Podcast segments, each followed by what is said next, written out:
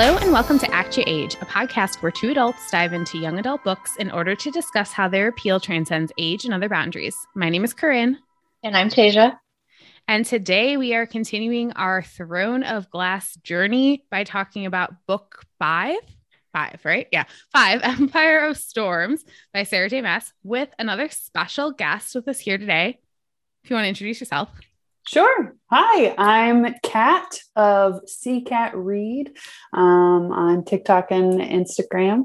I'm really excited to be here and talk about Throne of Glass, which I am still reading. This is the last one that I've read in the series most recently. So that is wild to me because you do post a lot of content related to this world and yet you have not gotten past this point, which is also, we'll talk about the end of this book too, but that the strength that you have. I mean, I sort of get it because it's like the Tower of Dawn hump. Like, I remember finishing this book and then being like, I wanted to go right to Kingdom of Ash because I knew that Tower of Dawn was like Kale off on his own adventure. And I'm like, but so much shit just happened here. Like, I cannot go another 800 or 900 pages without hearing a peep about it. Like, that felt daunting in itself. And I was like, oh, I don't even want to read it.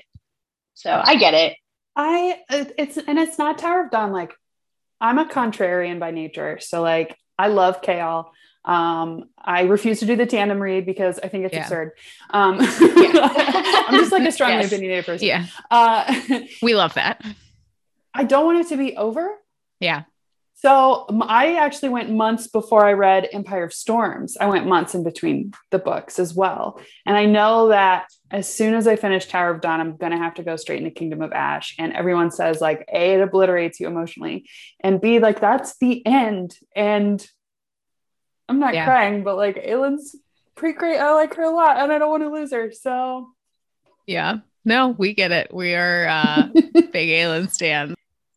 We were just talking today about how fucked we're going to be for Kingdom of Ash, because I was just remembering how I cried like 8 or 9 times while reading that book. It felt like once every chapter or something. I was breaking down. So yeah, that's something to look forward to. Yeah, I cried a lot in this book. So like, you know, we're doing well. We're all going to be on the same page. I will say, I mean, I love Kingdom of Ash, but I feel like this is like my favorite book of the series just because so many wonderful things happen in it. And like, the end is an all-timer. So I'm really excited to talk about it. And we're so excited to have you here with us. So thanks so much, Kat. Thanks for having me. Before we dive in to this book itself, let's talk about other things that we're obsessing over these days. Tasia, I'm gonna let you go first because you got a lot written down here. And for a while you didn't have finally have something to talk about. So one of the things is Bridgerton season 2. As you know, most of the world, I think at this point, I was definitely in like a historical romance frame of mind after finishing that. And I think I texted Corinne and I was like, because she's like our go-to historical romance person now. So I was like, all right, Corinne, I'm sitting on my couch. I just need one historical romance for you to recommend me right now. That I haven't read yet. And she told me to read A Week to Be Wicked by Tessa Dare. And I'm like obsessed with it now. That's maybe one of my favorite of all time historical romances. It's got like the classic premise of like, you know, naive, science-y, kind of nerdy girl runs off with a dashing rake to, you know, for X reason. And they fall in love on the way. And it's fucking great. And it's honestly one of the funniest books that I've ever read.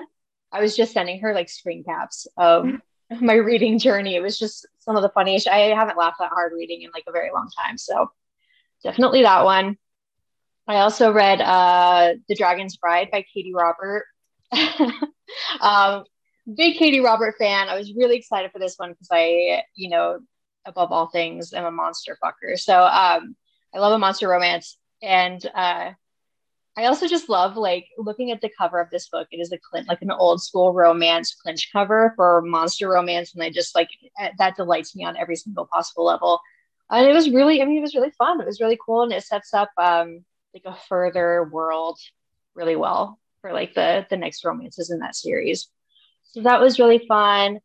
I also read American Queen by Sierra Simone, which is it's a, I guess, a political erotic book, but it's basically like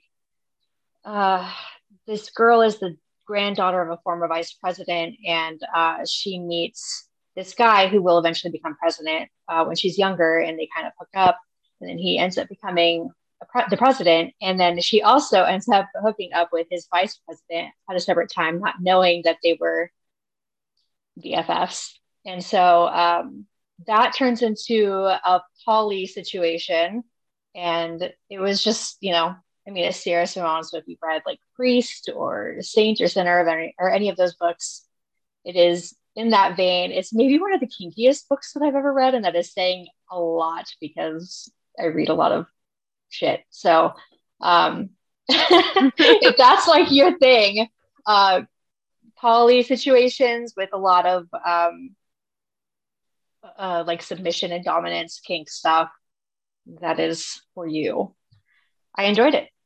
I don't know if I'll continue the series because it seems like some fucked up shit happens and I don't really want to like destroy my heart, so I'm just gonna leave it where it is, I think. But yeah. I'm happy to hear you liked it because I have seen a lot of people recommend it. And as Tasia knows, Priest was like really hard for me to get into, not because I thought it was like poorly written or anything like that, or that I even really have an issue with like Priest romances generally. I mean, hello, Fleabag season 2. But it just got like way too much into like the dogma of Catholicism. And as someone who grew up in the Catholic Church, I was like, I can't have my porn be in this spot. So I was happy to see that she had another series that was like really well recommended. But I heard the later books are like a gut punch. Yeah, I think something really, really gnarly happens. And I don't think I want that. Like, I don't know. It seems, I'm just going to leave it. I think I'm going to leave it. I'm going to live happy in oblivion and in my blissful ignorance. And fair. I'll just go in briefly because I don't really have much of an obsession except for something that you said, which is Bridgerton season 2, like as I predicted would consume my life. As Tasia knows, like pretty early on, like when I watched season 1, I was like, oh no, Anthony Bridgerton, you're going to destroy me. Like Jonathan Bailey, I'm obsessed with you. The obsession has been strong ever since season 1 premiered. And so I just knew it was not going to be like a pleasant situation for me. It was going to be like all I could think about. And that's true. I did, like Tasia, then just start reading some more historical romance and continued with my journey through Lisa Kleypas's back list with her Wallflower series. The most famous of which, it was actually the first Lisa Kleypas I read, Devil in Winter. Sebastian St. Vincent is an infamous romance hero. He's a baddie who does a really, really bad thing in an earlier book in the series, and then gets his own book, and it is just like a really beautiful romance. But I wanted to go back to the beginning and see like the bad thing he did in action. And so I read them all, and it was just a very nice series. I liked it a lot, and it helped fill the void for me a little bit, and stop watching Kanthony TikTok and YouTube edits. So starting to feel a little better. I'm moving on a little bit. My withdrawal is easing a bit here, but yeah, it was really a fun time for me. Yeah, what about you? What are you into these days? Well, I do want to just comment on The Dragon's Bride because I love Katee Robert so much. And that was such a good slump buster for me. It's like you can read it in a day. The whole time you're like, what do you do with two of them? And you find out, you know? So I think I'm not a spice for spice's sake reader. I also don't really like romance unless it's fantasy romance. Like it just, I can't explain my brain. It's just the way it works. We all like what we like. Katee gets me every time. She's got me. So, that's definitely a good one. And then you said that, one of the books was like this, the kinkiest book you've ever read. And yeah. I wouldn't say I'm obsessing over this, but there is, there's a TikTok author who just came out with a book, that has a sex-based magic system. And it's called, the first book's called Initiates, and then like colon Sex Wizards #1, like the book is called Sex Wizards. I love this for us. This is your YA podcast, but here I go. So this is what we do every week. Yeah. So it's like the different types of sex you have, like, create different spells, and they're not like casting on the battlefield. It's like, it's more like spell prep, and then they like store the spells, and then they like get released later. And it is like, I learned so much. There's like, and it goes from like BDSM to like, there's a pony play, like episode, like chapter. And it was just really wild. And I don't know if I'll continue the series, because like I said, I'm not like a spice for spice's sake. And I, the whole time was like, I want to know more about like how the magic system works, and like show me scenes where they're like in class studying magic theory. Like, that's what I was like, tell me more about this magic system. But if you're into that kind of thing, it's on Kindle Unlimited, and it was fun. So but the things that I'm taking notes with, yeah, write it down. The things that I'm actually obsessed with right now, I'm reading Baby's First Reverse Harem, The Power of Five by Alex Liddell, and that's like one Fey lady and four Fey warriors. Hell yeah, girl, get it. Each book's only like 200 pages. I have read one like every day for a week. I don't remember my name, but I do remember all the things they've done to her. So it's great. Book talk has absolutely like obliterated any shred of morality that like I ever had. Great. ACOTAR was my first book talk book, and Silver Flames was like too much for me. I was like, ooh, I don't know if I can keep reading these. And now I'm like, anyway, Sex Wizards. I love it. I love it. Love this journey for you and us. I love it too. And then I've been reading Fortuna Sworn, which people don't really talk about, but I think there's like four out of the six books are out already. And I really like it because the female main character is like super morally gray and like, you know, good for her. So I'm really enjoying that. Yep. And then I mean, I watch Bridgerton, but I just mostly like read and vibe right now. So I wanted to share a song that I've that I recently put on a bunch of my playlists. It is titled My Ass is a Dump Truck. And then in parentheses, my thighs are also dump trucks. It is by, my Narcissist Cookbook. I did play this song for Ollie the other day, cause I was like, this is such a great song, and they hated it. Which lets me know it's a great choice. So that's a song I've been blasting lately. I'm gonna need to listen to it as soon as we're done here today. Yeah. I also love some diversity of things in the obsession section, because we don't do that often enough. And I like that. It should be songs. It should be whatever speaks to you in this moment. So thank you. I'm happy to introduce that diversity. Yes. Well, I think this is like really good that we're all here. We're all kind of on the same wavelength with things, and it makes a ton of sense that you're here today for this book, Kat, because some fun things happen that are very fun for all of us as a collective in this book, despite the fact that, yes, this is still technically considered YA, which allows us to talk about it here on this podcast, but then also talk about some of the sexy things that happen in this book that we love, and just imagine, based on some of the other things we read, like what it actually was like, because it's not as explicit as it could be. But yeah, let's talk about this book. We've apparently dispensed with doing summaries formally on this podcast because we don't want to do them anymore. So sorry. So we'll just kind of like briefly talk about what happens in this book.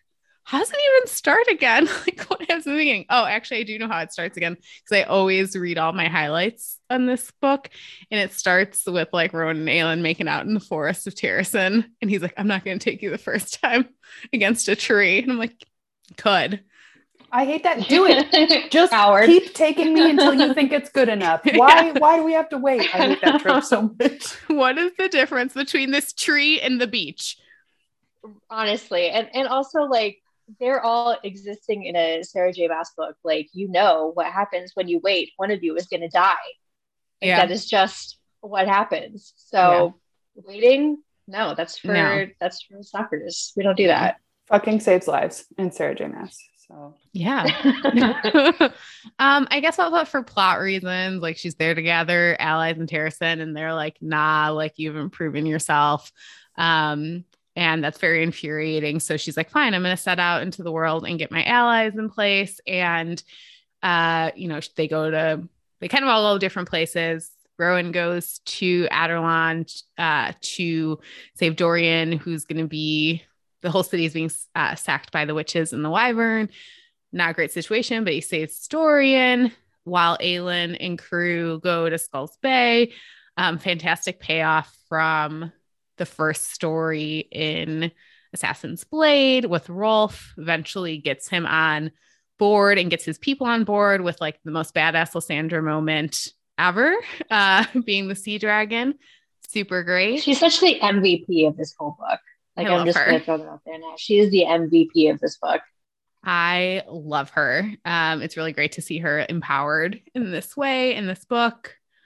Let's see. Manon's historian too in Adarlan, like lets him go for reasons.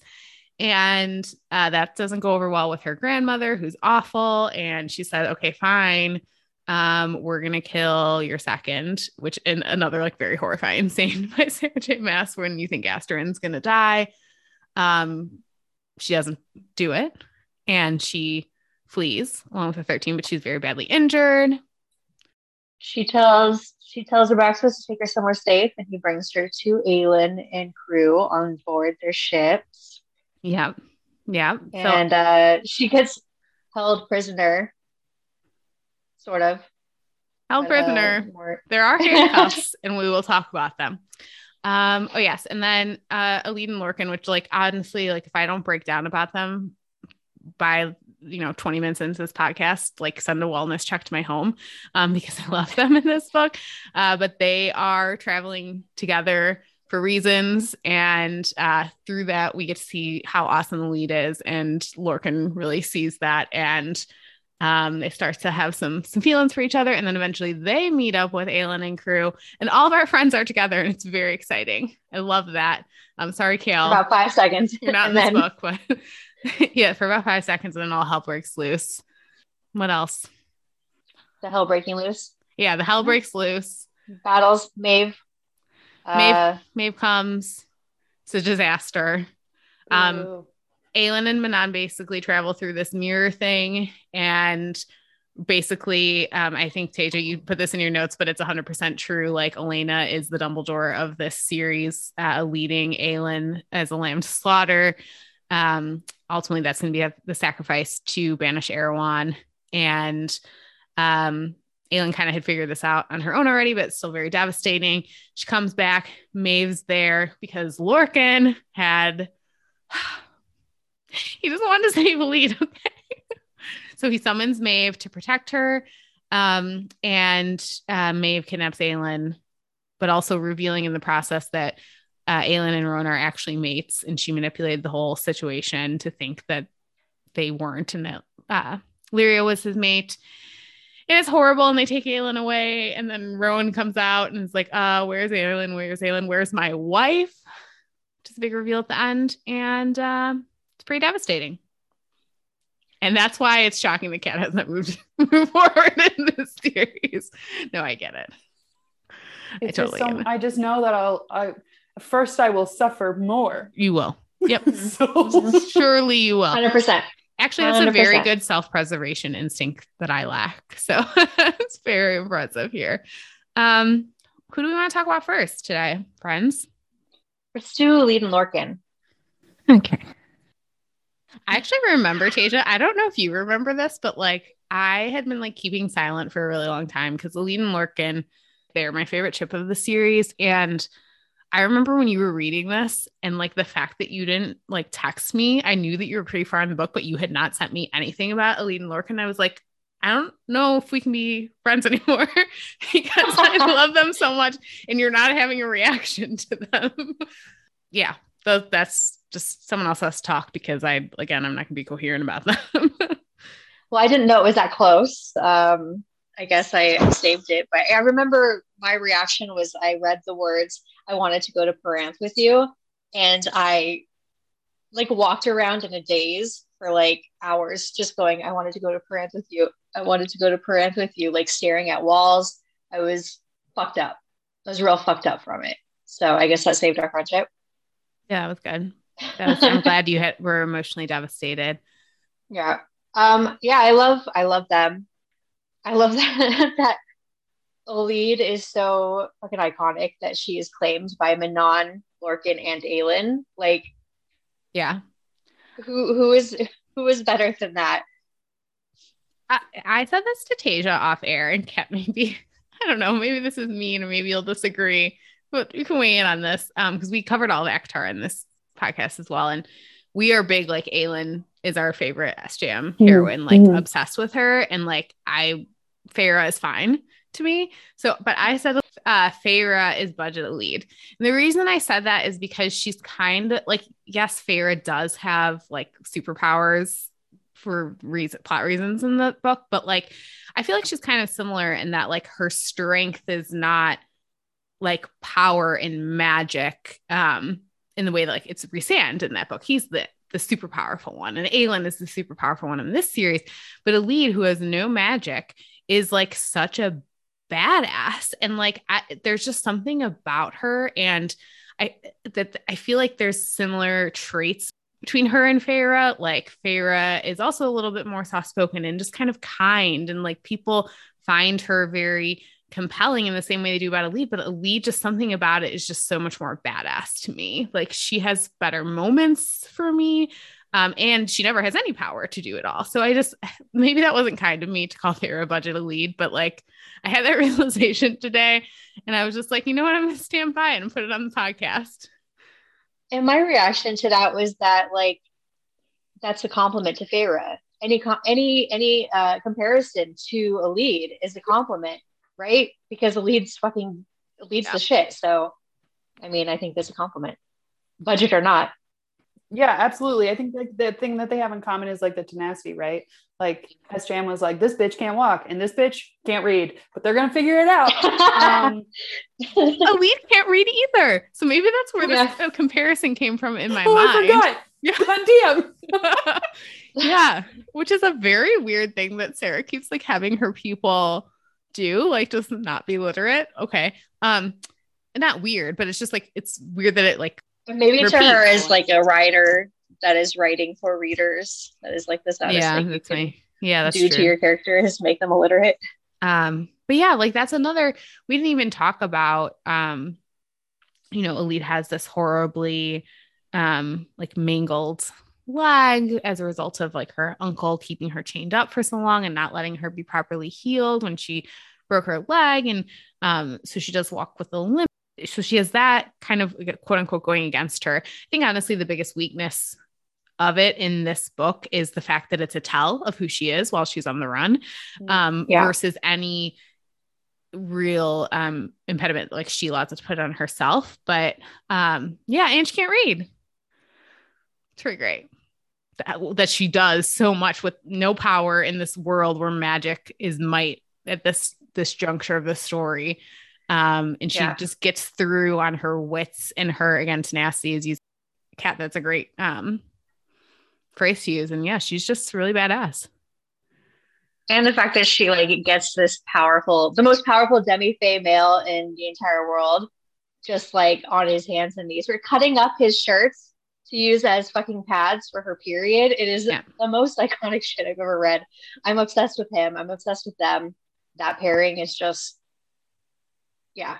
You know what I love about Lorcan, and this SJM really fumbled the bag when she wrote ACOTAR and decided to do like exclusive, like first person perspective. And like, then she fixed it, obviously. Right. She was like, I have made a mistake. Yeah.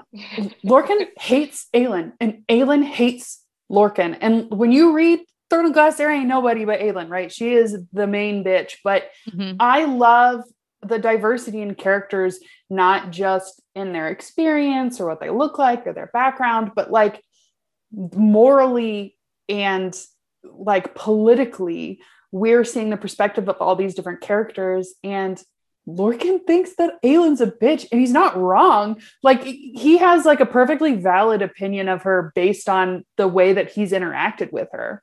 Yeah. And also, I am obsessed with those theories that like maybe he and Rowan like had a thing, and that's why he hates Aelin. Have you heard about this? I have not, but I mean, tell me more. Well, I just like I've seen like quote compilations of the way that Lorcan talks about Rowan being taken away from him and how they had been closer than brothers, and like there are just like a couple of lines that like, if you wanted to read it that way, you could.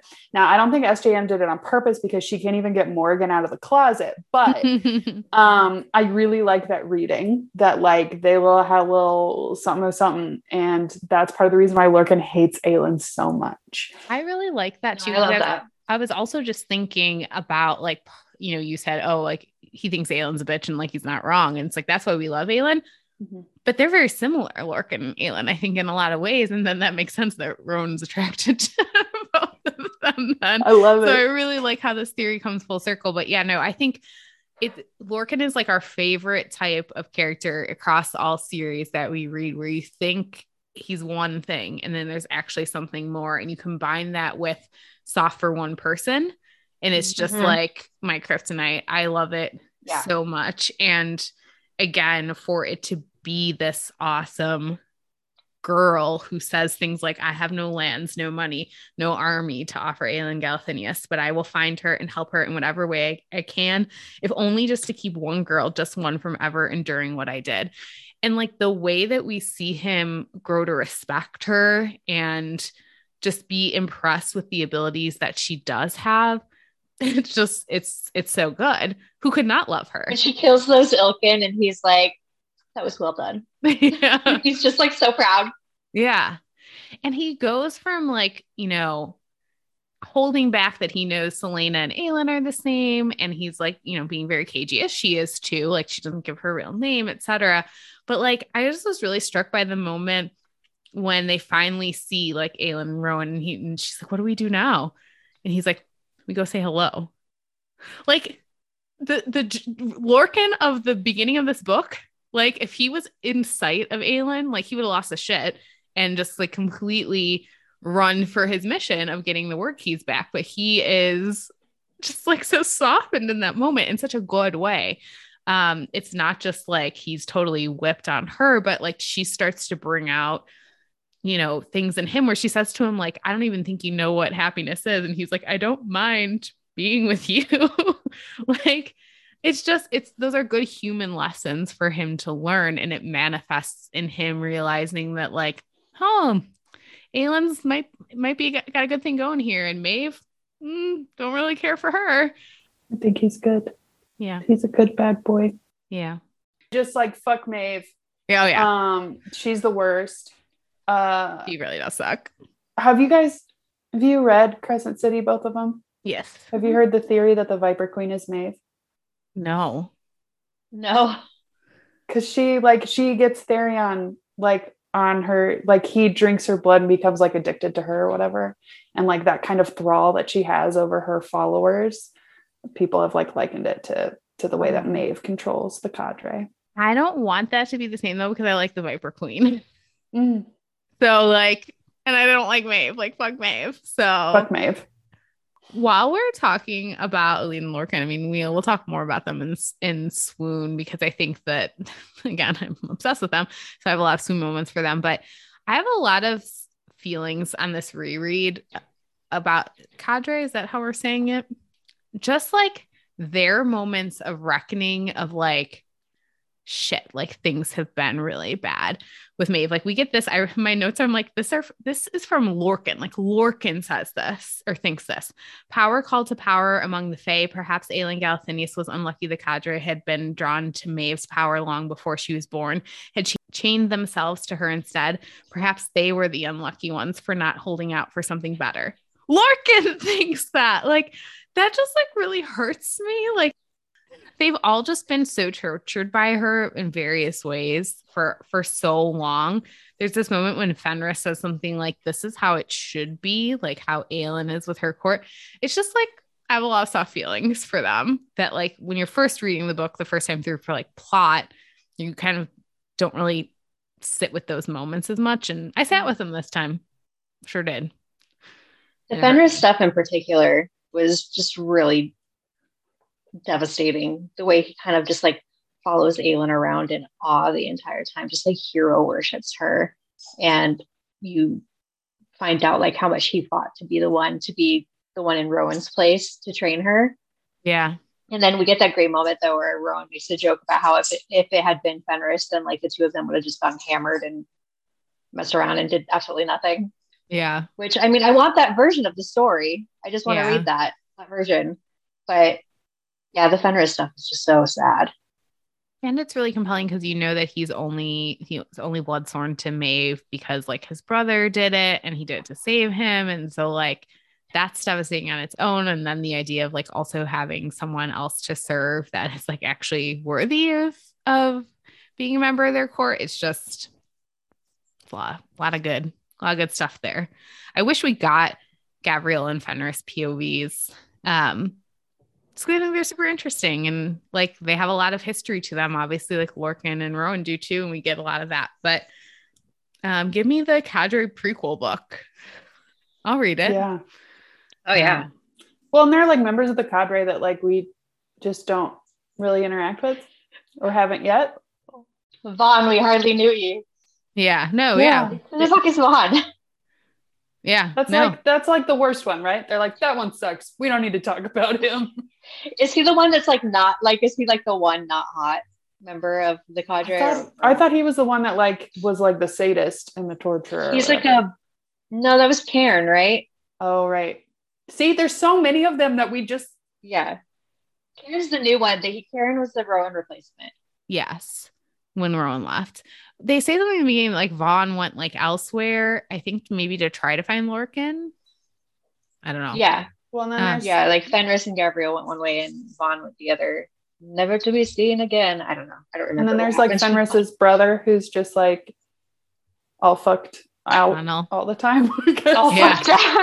He's like Maeve's sex slave. Yeah. It's baby. It's really sad. And like Fenris's brother chose that because Fenris was like excelling on the battlefield. And so he felt like not threatened, but like he wasn't doing as much in comparison. Yeah. So he offered himself up to this, also a sadist. So it's like very upsetting. I don't know if we've mentioned it before on our other Throne of Glass episodes, but like Sarah's whole deal with making female villains also rapists is like, why do you keep doing that?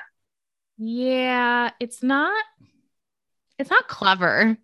Like Amarantha, Ianthe, Maeve, like it's every time. I don't need that in my storytelling, but that's what she keeps doing. So here we are. She doesn't seem to want to stop. Yeah, it doesn't bother me. It's sad to say like it doesn't bother me as much in this series as it does in ACOTAR because okay, Connell, like who are you? Like we don't spend time with him in the same way, which sounds really, really bad, but like it feels much more like impactful as a reader when it's like Lucian and ACOTAR and you're like, oh, my baby. My baby. Another Lucian stan. We love to see it. Oh, you know that I wrote like a self-insert. I'm writing a self-insert Lucian fan fiction so that I can save him. You know that, right? Gonna need the link. Because it's unhinged. Oh my God. I love it. I love it so much. Incredible. Can we talk about, Aedion? Cause I feel like being pissy. Yeah. So I have to confess something right now. Okay. And I need everyone to take a deep breath and just like let out the judgment. Just like let it leave your body for a second. So I have the worst shipping meter of all time. Huh. I always ship people that like straight up say they're like, I like you. I want you. We have rapport. Let's bone. And that's never the person that the female main character ends up with, right? It's always like the one who was mean to her instead. And I'm like, okay, that's going to be a great relationship. Anyway, so I was kind of rooting for Aedion and Aelin for like a little bit, even though they're cousins. I know, but he said he would. And I just felt like, I don't know, they seem to like each other, so.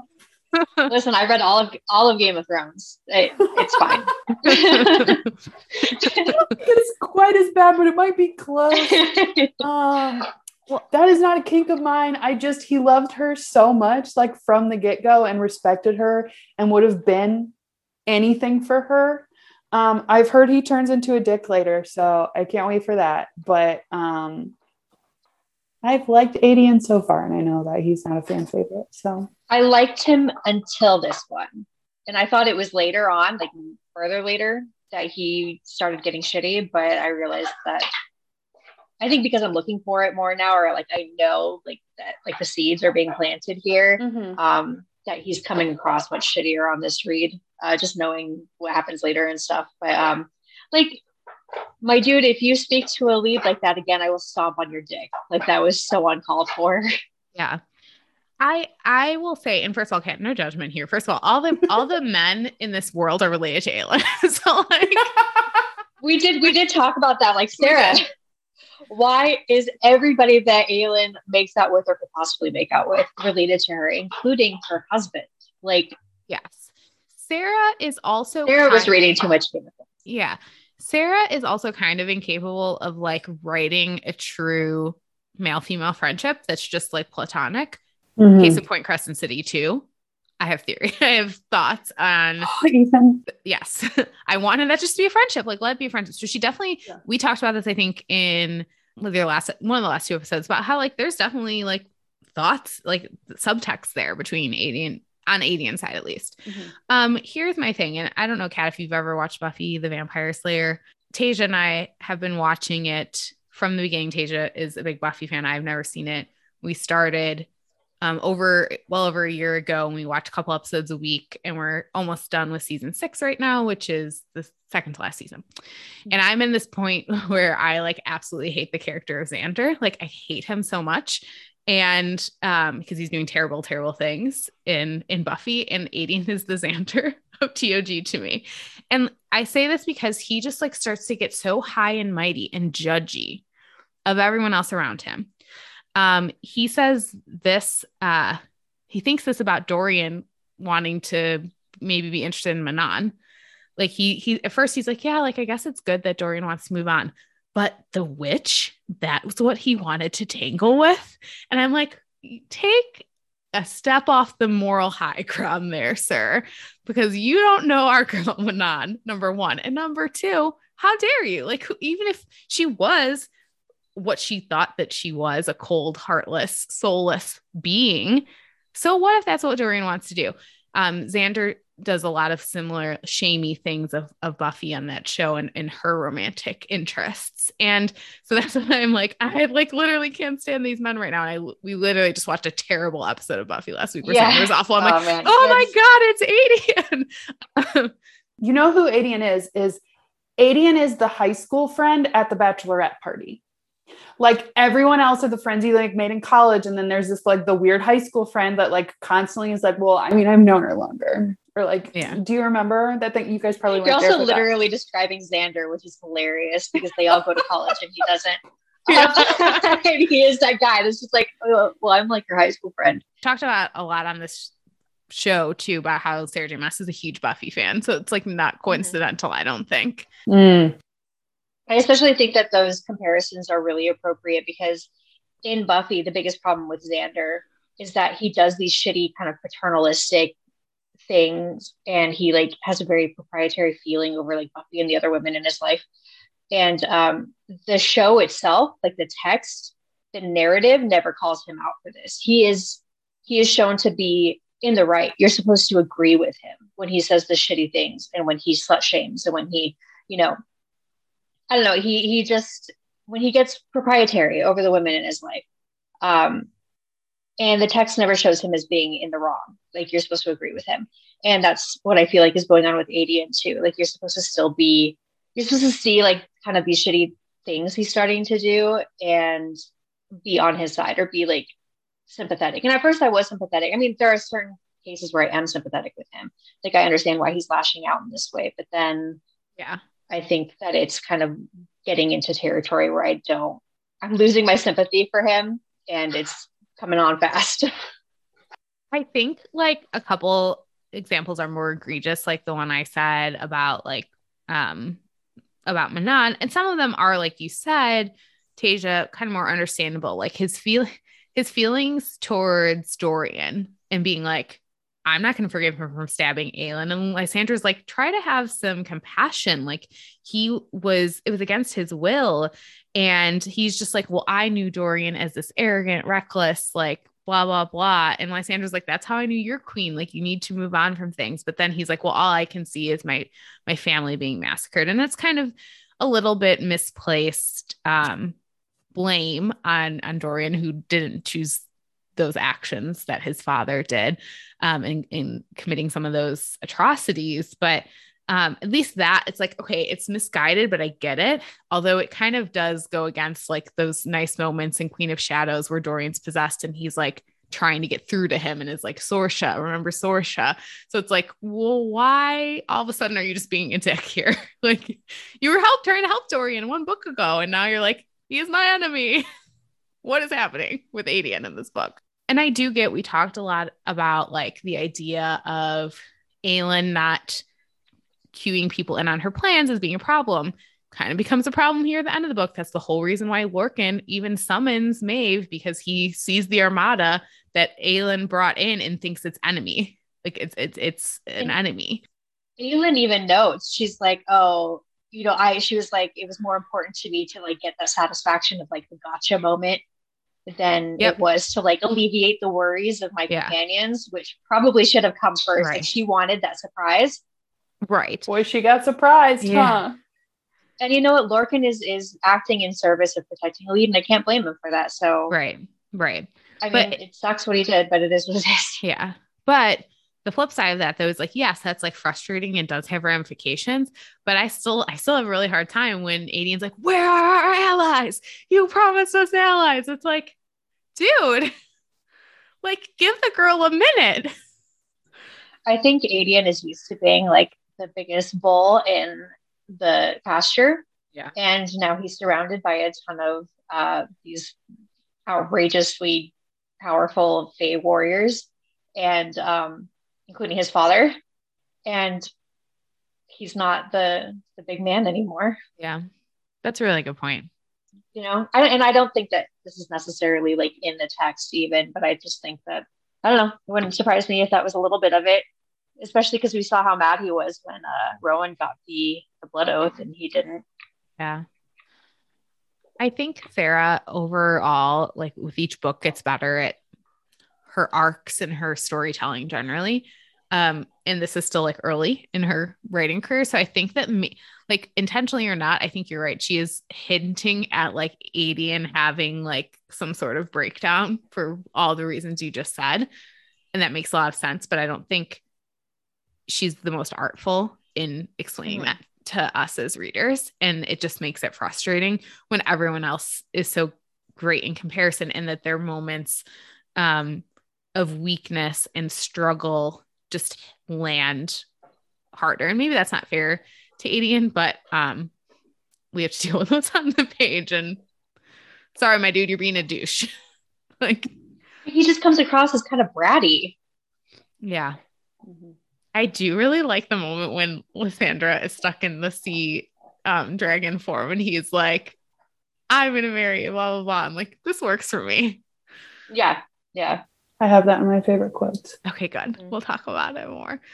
So yeah, I mean, like he's not a bad dude, but there's some toxic masculinity I think happening there that I wish wasn't. Let's talk about Lysandra again. An icon. I just love her so much. I feel like if she weren't there, everything would have gone to shit like an entire book ago. I feel like she is almost single-handedly winning every battle for them. And she's just, I don't know, she's just fucking badass. I just love her. There is something Erebin did to those girls, made them understand, like they have the same belief, the same willingness to go all the way over the edge for what's right. And I think it's because they've never been in control of their lives before. before, like, honestly, before this book, before maybe Queen of Shadows, they've never really had full control over their lives.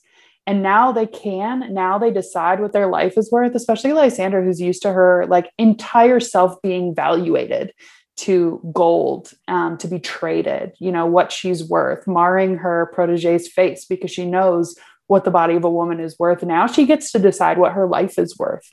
And she is the only one, I think, so far, and maybe this changes later in the books, who's like, I get exactly what Aelin's doing. And if it's what she wants to do, I will go all the way there with her. I am 100% in. I'm not angry. I am not hurt. I will be my worst self for the best Terrasen that we can get, or Terrasen afterwards. So I just kind of got chills, Kat. Like, you literally put that so like that. I could not have put that any better. It was perfect. Yeah. And that's why I really like them too. She has this moment, I think, is she talking to Aedion or Rowan? I can't remember. I think it's to Aedion, but she's just like, it didn't really like stop to think about it. Like, for all those reasons, like how horrible her life was, she takes the opportunity to do what's right and like gives it her all and doesn't ever stop to think about the cost to herself. And like girlfriends out there shapeshifting left and right all the time, tapping into all of her magic, just being totally exhausted, spent. And you're right, she doesn't bat an eyelash. So I like that there's that moment about the cost to her.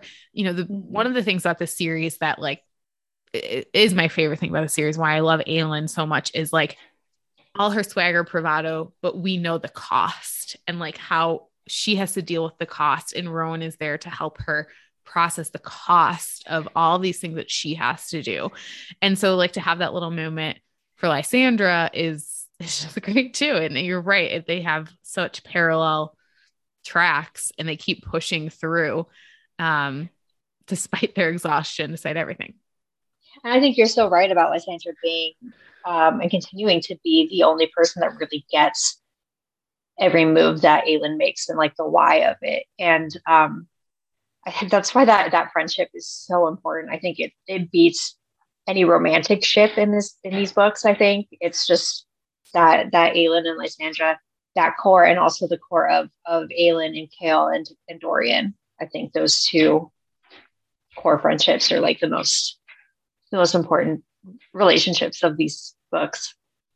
It's yeah, it's really nice. I'm gonna get emotional. I didn't have getting emotional about Lysandra on my bingo card for tonight, but here I am. Gotcha. And I love her, but let's surely talk about Aelin now, while we just briefly did, because like I have very few Aelin notes in this book.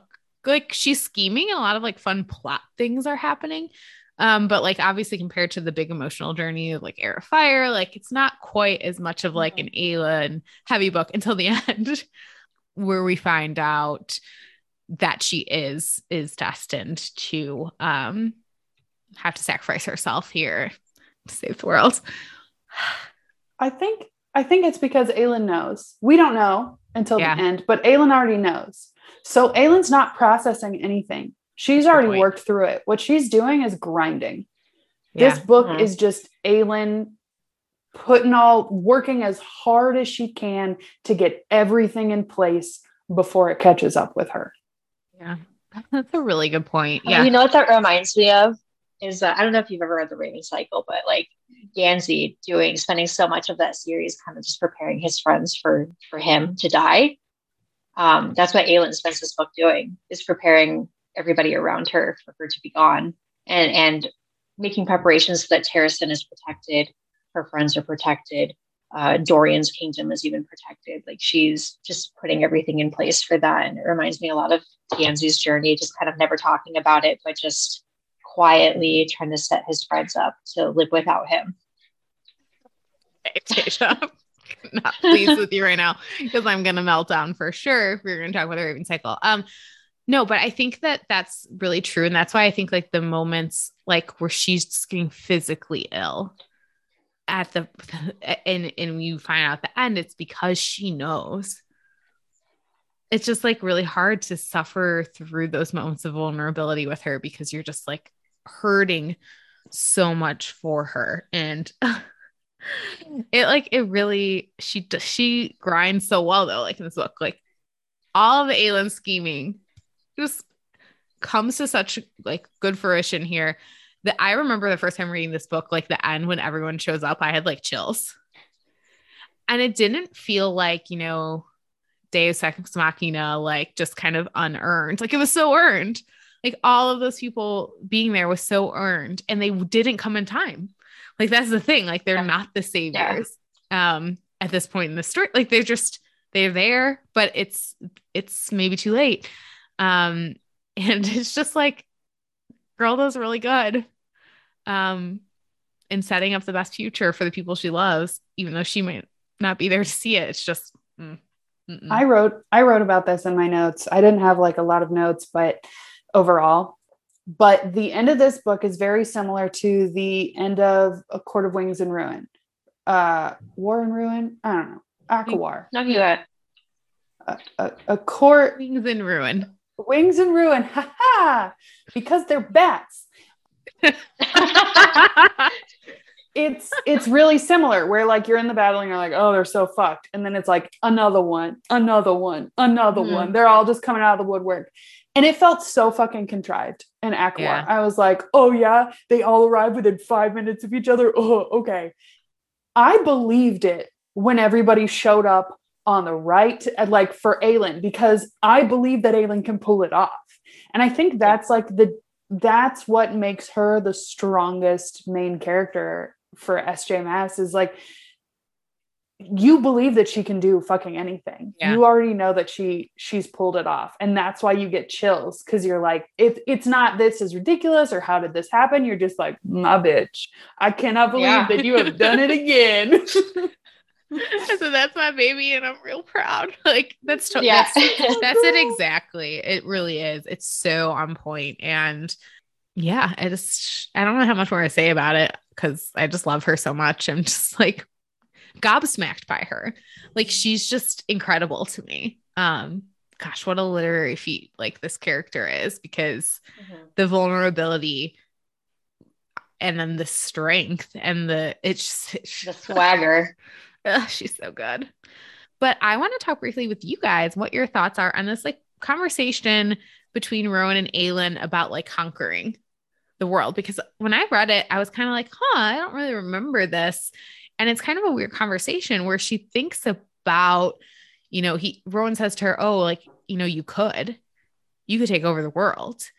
And interestingly, her first thought is of like seeing her face in parts of the world that never even heard of Terrasen. And then she thinks like, oh yeah, I could bring books and music, etc.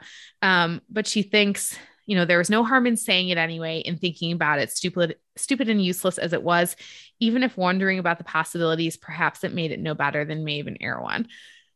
And like, I felt like it kind of just stuck out. I don't know. Is it like kind of like with great power becomes great responsibility, or like the temptation of power to like maybe be more villainous, etc. But it kind of felt like it just stood out as something that's not really like revisited. I don't know. I think what makes Aelin so good, like look at Marvel superheroes, right? Like some of them, or DC, I don't fucking know. Some of them are like the whole world or the whole galaxy, right? And then you have Daredevil, who's like, these 10 New York City blocks are the area that I'm in charge of. And when you have a character that's like as OP as Aelin, she just like, you know, she's got this court of the most powerful fae of the world and the most powerful fae in the world, and then they all quake before her power. And she is the once in a millennia superpower. The question is like, well, what is satisfying to someone like that? How do they overcome obstacles when they're the most powerful being available? And you have to ask that question. Like, what if you kept going? And so much of what Aelin does is what she thinks is best, regardless of what anyone else thinks. And that's straight up conqueror dictator mindset. And the only thing that differentiates her is if you agree with her morally. And so what keeps her grounded and not power crazed and not evil, to be honest, is her dedication to like her homeland and her saying like, I could change things across the world. And maybe I would think it was the right thing to do. But I have duty and honor to one place, and then I would like to rest and live a life. And I think that's what makes her relatable at the end of the day, is that like her journey has an end, and it's not a ceaseless conquering or overpowering of everyone else. Yeah, I think it has to do with like suffering too, because she has experienced that kind of just horrific suffering in the world, that she is not going to be necessarily inclined to commit that or to further that, being a victim of that kind of like imperialism herself. Yeah. This is a really dumb comparison, but it's like how they say that everybody should at one point in their life have to work in retail or food service, just to prevent you from being an absolute monster of a human being. It's like that, you know? Yeah. And I think kind of exactly what you said, Kat, like how I think what, like the fact that she knows what this suffering is like, and she's experienced it firsthand on like such a grand scale. And like, she does have the power to change things. I think why it like doesn't bother me as much here as it did, like, for instance, in Silver Flames, we get like the idea of Rhysand floated as like High King. It's like, well, why? You know? Yeah, just a visible thumbs down for listeners at home. Hard pass. Yeah, that's going to be no for me, dog. Very big negative feelings for me too. But it doesn't feel like it would be power for power's sake in the same way. And I don't mean to say that Rhysand is necessarily Erewhon or Maeve, like, but Amryn might be. But that's for many reasons. But no, I think that's why that probably sticks out more to us as readers, being like, well, why? Like, why would we have this guy be High King? We don't need that. Whereas the world of Aurelia seems to have a lot of problems that potentially could benefit from an Aelin Galathinius. Well, it's solution. a little Daenerys Targaryen, isn't it? Mm-hmm.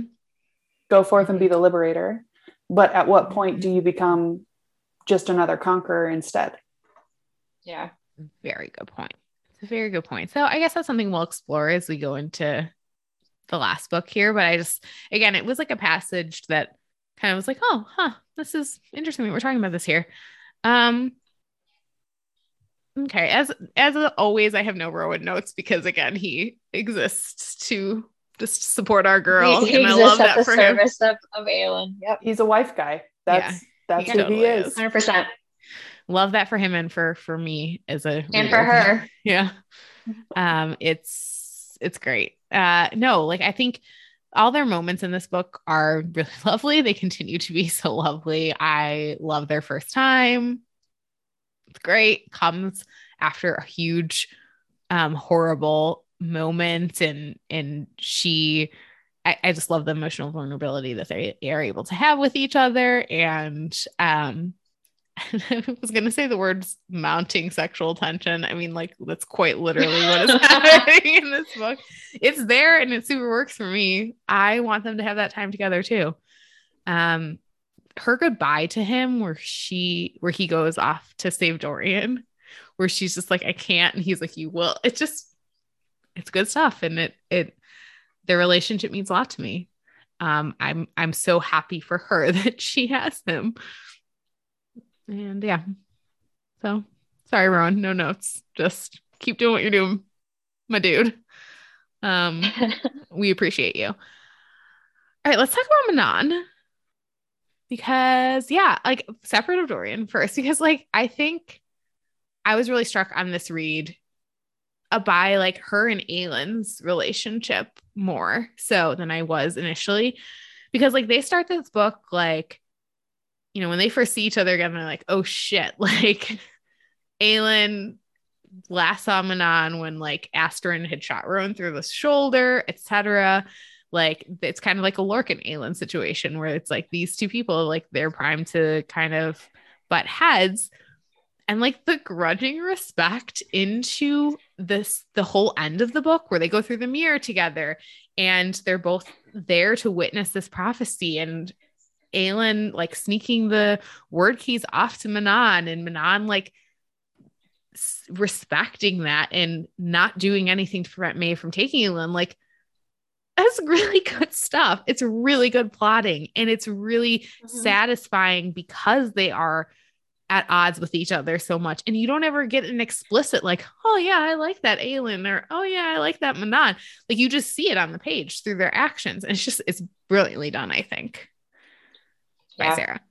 I really love that they're on this parallel journey, and it makes kind of like a lot of that drudgery kind of stuff that we dealt with at Barath with Manon, just everything's worth it because they've been on such parallel journeys, and they've all been just working towards each other because they're both part of this big prophetic thing. And yeah, it's good stuff. And with Elide too, they have so many of these like connections to each other. If I could believably get Manon's face tattooed over my face, I would. I love her so much. From the top of her I eat boys like you for breakfast head to the bottom of her maybe feelings are real toes. Like, she is my everything. And I love her journey, and her journey, so many female main characters, their journey is about finding hardness and strength.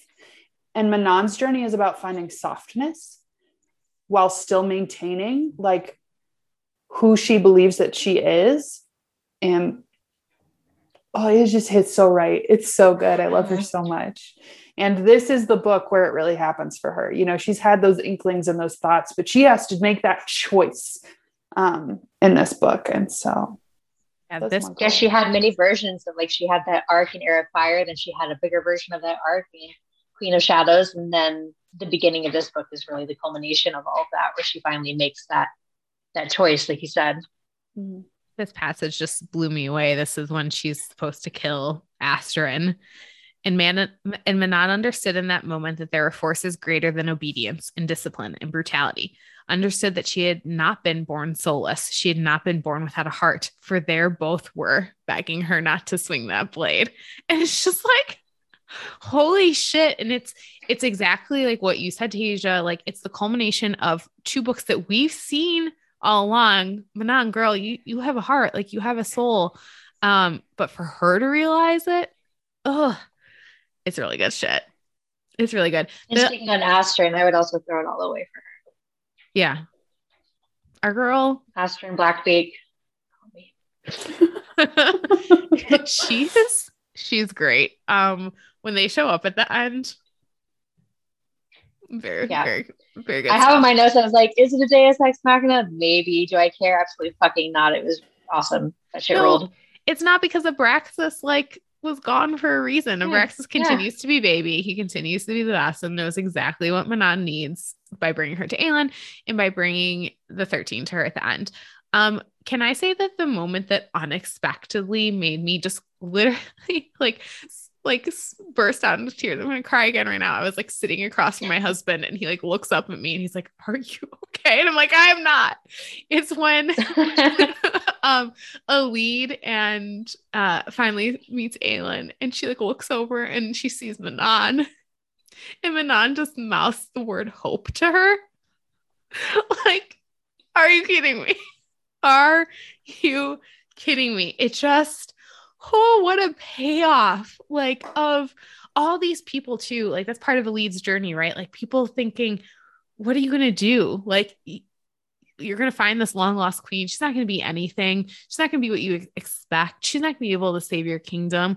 You know, you're never going to get there. And Manon was guilty of that. And Lorcan's guilty of that. And then for them all to be there to support her in that moment and realize that, oh shit, this girl was right all along. Too much for me. Too much. Ah! Okay. And then I think, again, related to what you were saying though, Kat, about how her journey is not the prototypical, finding strength. It's more of a softening, is her moments with Dorian, which man, this is a great example of kind of what you were saying at the beginning, Kat, about how you're not here for sex just for sex sake on the page. This is the best example of that. Her quote unquote submitting herself like to a man for the first time, and the freedom like that gives her. She never contemplated what it would be like to yield control and not have it be a weakness, but a freedom. Growth. Ah, it's the same reason why I think Aelin should top Azriel. You gotta let it go, baby. You gotta let somebody else be in charge sometimes. I got everyone always talks about Azriel being like a freak in a dom kind of way, but I'm like, maybe he's a freak in a sub kind of way, and I could see it. Yeah. I could 1,000% see it. I have the beginnings of many chapters written where he discovers just that. So I don't mean to like again bring this back to the Raven Cycle or like super subdom dynamics, but like one of my favorite Raven Cycle fanfics is mine and Tasia's like OTP of all time is Ronan and Adam from Raven Cycle, and there's this fic that I read where Adam is a sub, and for reasons that's like plot reasons I think very interesting, but he has had a lot of like emotional manipulation in his life and physical abuse in his life, and for him the chance to be the sub in this relationship is for him to just kind of like let go and like breathe and have someone take care of him.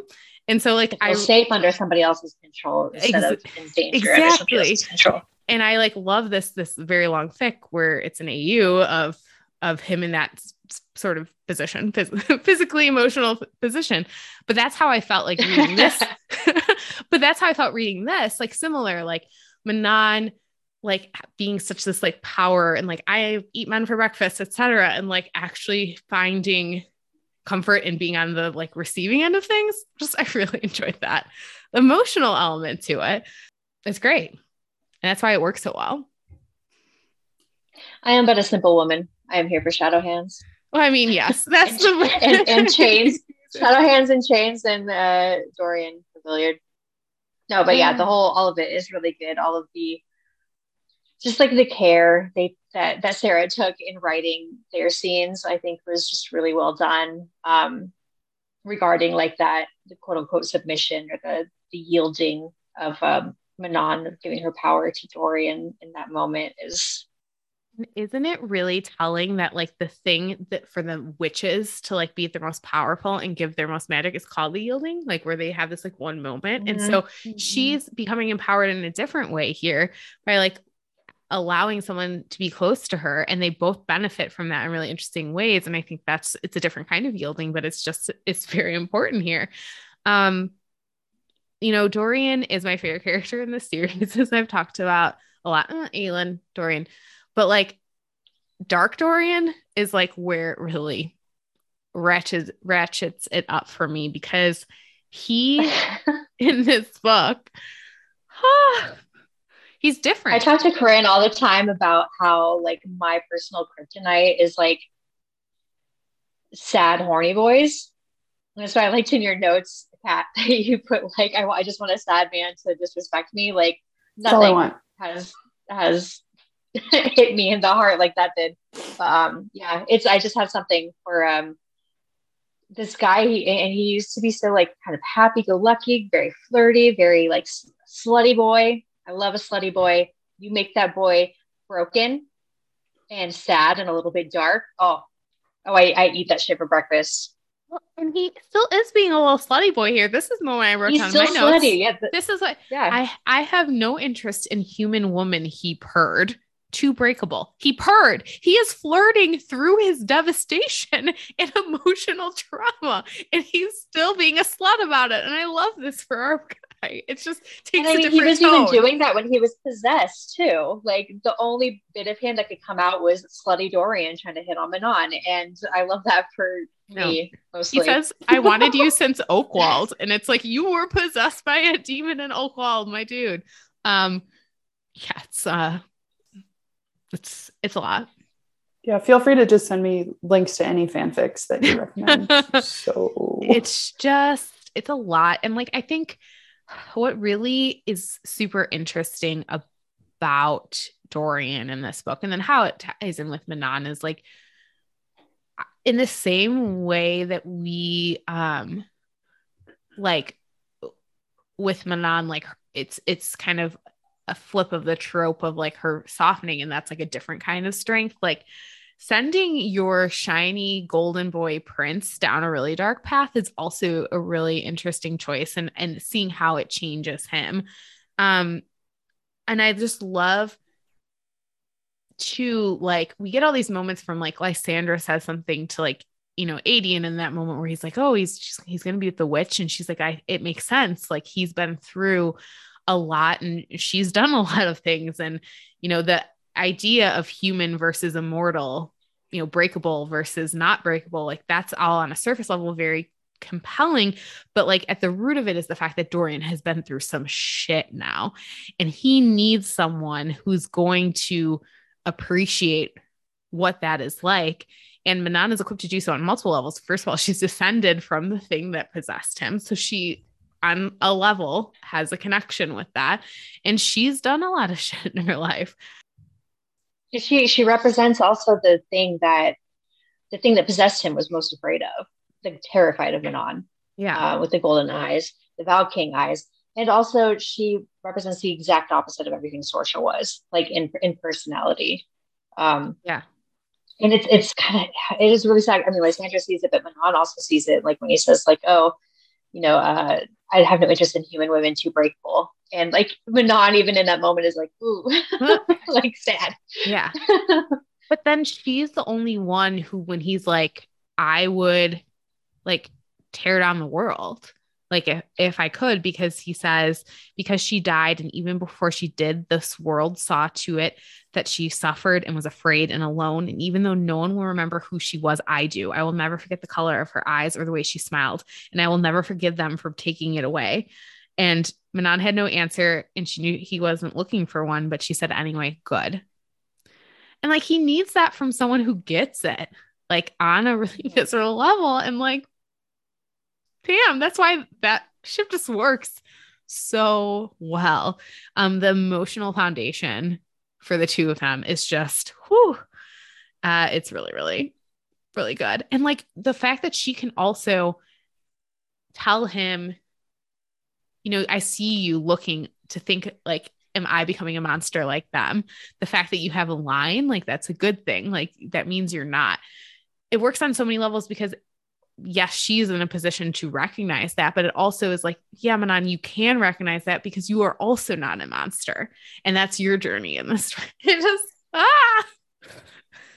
again, someone else talk. I'll just keep word vomiting. You're just saying all the right things. Yeah. You could just see inside my head, and all it is shadow hands. There's no head empty.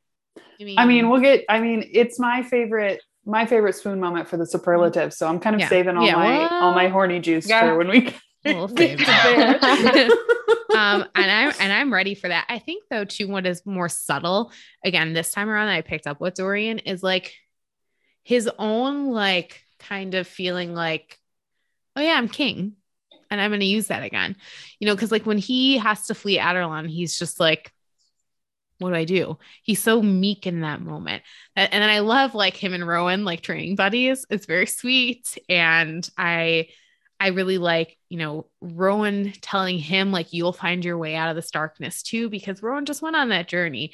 So all of that plus Manon builds up to him kind of at the end being like, hey, I'm a king here too. Like I can make decisions. And he does make that decision and figures out the thing about the mirror, the riddle or whatever. I actually love in that moment because he like says to Aelin, she looks like pissed off, people other than you can solve things, you know, and she just glares. And she's like, I don't like this. And he's like, because you didn't think of it. Yeah. You don't like it. That's a big sign of growth, I think, for Dorian. Not just like that he's using his brain, which I think like Rowan thinks at one point too, like that's Dorian's real gift. Like he's never been on the battlefield, but that brain man, like he can think of all these things, but he's able to use it again by the end. And he's able to engage in humor with his friend again. And he's not such a sad sack anymore. And totally he should have been a sad sack, but like it's a subtle empowerment of him again. That I really like.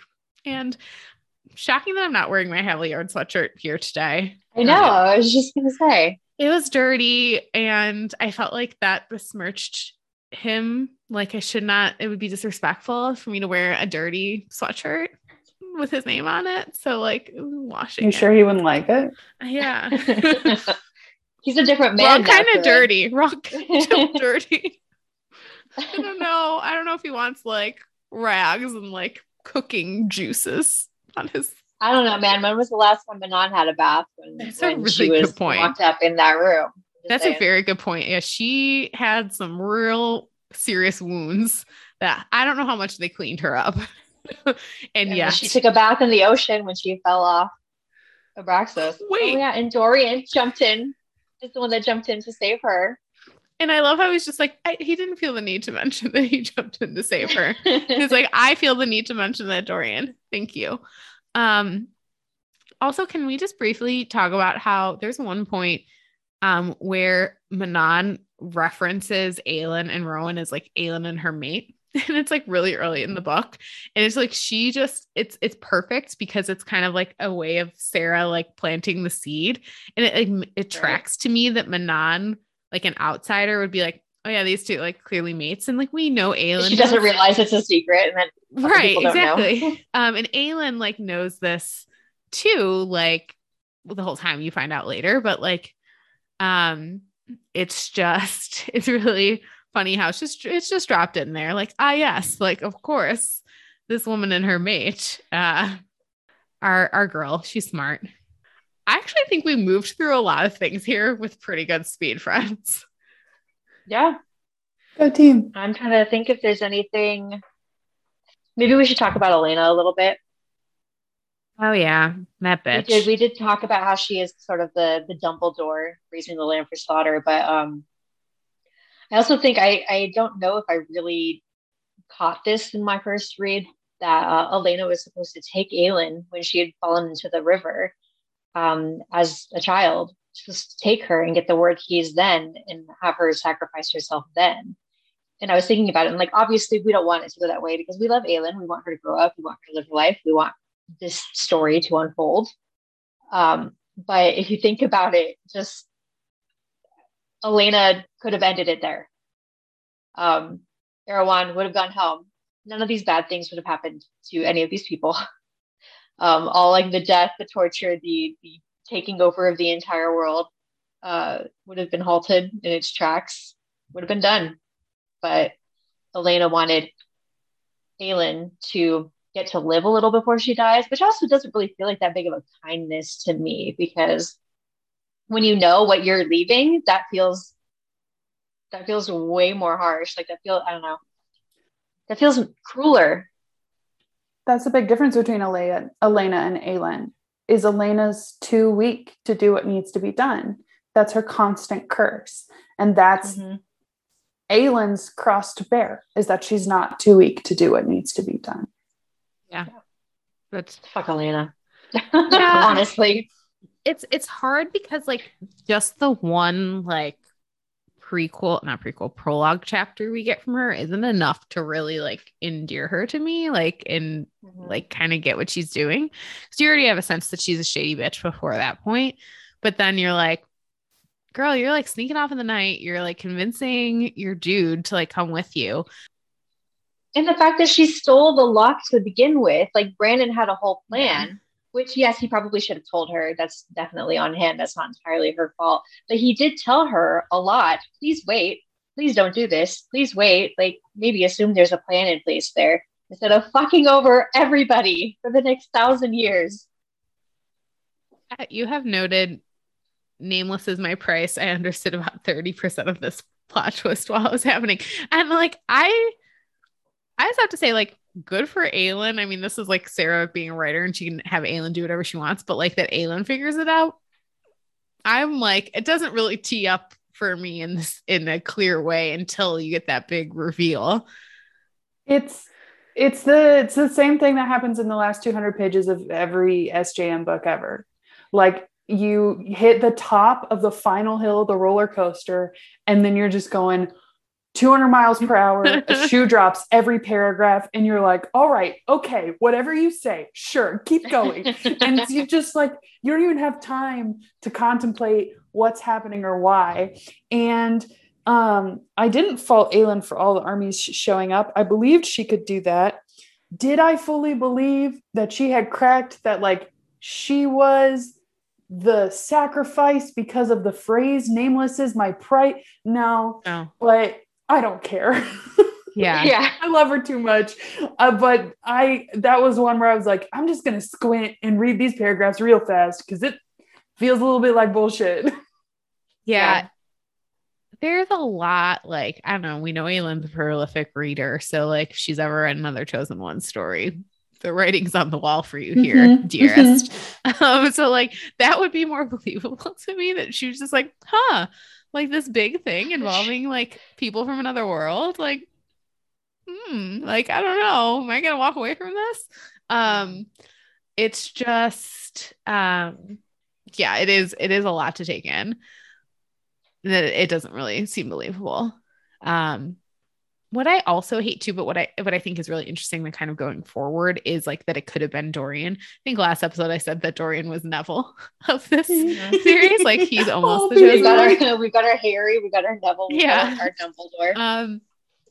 But like it's really interesting to track them now going forward. You know, Elena says Dorian wasn't ready, and that's totally true. And we are at like this first part of this new Dorian in his arc in this book. And I don't think it's a spoiler to say, Kat, like there's more coming for Dorian. Like he has a whole 1,000-page book to continue to grow through. And so it sets them up on this really interesting like twin path that they could have been on. And I think that's part for me, what makes them a really compelling friendship duo. Throw Cal in there too, but because it could be either of them, and how that plays out is my babies again, Dorian, Aelin, which one? I don't know. I love them both. And they both have a lot of shit thrust upon them, and they both do what they need to do. Okay. Anything else? Big thoughts? This is the best one in this series so far. Yeah. Mm-hmm. I do have a lot of love for Kingdom of Ash, but this one is my favorite. The Kingdom of Ash is like it could be a little shorter. I don't want like less time with my characters, but like, it's just like, oh, there's a lot happening here. This one's just like, it's a tighter book. Everything for the most part, like builds really well plotted. Yeah. And it's just, again, all your friends coming together, you know, the hard reset of Era Fire is like, I think, very disorienting to a lot of readers. And when you reread it, you're like, okay, yeah, now I like know these people and I like them and it makes sense. But, I think if you can continue to make it through to this point in the book and you like finally see them all merge together, you're like, wow, like she did something really fun here and really cool. And this is a great payoff to it. And plus the end of this book is just iconic. Where is my wife? Like, ah! It's, the first time I read this book, I drove around listening to the same song on repeat over and over again. Cause I was like, so in my Rowan and Aelin feelings. And it's like really embarrassing. Not that I'm embarrassed of my love of musical theater. I'm not, but it like didn't even totally 100% work. Like this one song from this like very kind of obscure musical, but just came into my head. Like, do you ever those moments where you're like, one song comes into your head? It's called I'd Give It All For You from the musical Songs for a New World. And like, just like the chorus of it, just like, broke me. Like I literally didn't listen to anything else for like 3 weeks in my car. Dark days because you and you have this noted here too, Kat, like whether or not Rowan and Aelin like super works like up to this point is debatable, I think, but like, oh boy, like are you locked and loaded by the end of this book? Holy shit. Yeah I'm never the biggest fan of like her main male character. Like it's never the one that I love the most. And especially Rowan, a lot of people talk about the missing chapters from ACOTAR, but very few people talk about how there's a bonus chapter from Air of Fire that I stumbled upon accidentally. And it's an entire chapter that like bridges for me all the gaps in Rowan and Aelin's relationship. Wow. They like reference that like she set like one of his former lovers on fire or whatever. It happens in that chapter. Like it's, I feel like so much of the meat of their relationship was cut for progressing the story. And so I just never really understood how we went from like growling at each other to like wife guy. Yeah, well, when he shows up in Queen of Shadows and she like sprints down the alley and hugs him, I was like, what? Have they ever embraced before? I wasn't sure. And I know they're like cantaloupes or whatever the fuck that word is for their like being magical blood BFFs. But it's still like, I don't know. I was never like fully on board. And then he spent his entire night desperately begging on his knees, which is hard for him. You know, his cousins and his family and anyone he's ever met to commit treason, basically, because he loves her so much and he's so afraid he's going to lose her. And then I was like, okay, I guess you're all right. Yeah.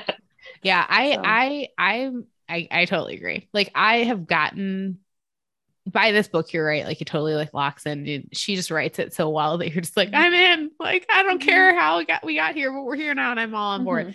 Cause it is super affecting. Like it's the only thing he could give her in that moment. Like I think once Sarah locked down what she wanted to do with Rowan, that's when everything started clicking. When she was like, okay, Rowan is the wife guy. We're going to make him just 100% support his girl. That's when everything Rowan just really falls into place. Yeah. She could have done more with him in Air of Fire, like his POV. And she could tease it out a little more, but I'm there now. I'm here. It's because of that they're only my third favorite ship.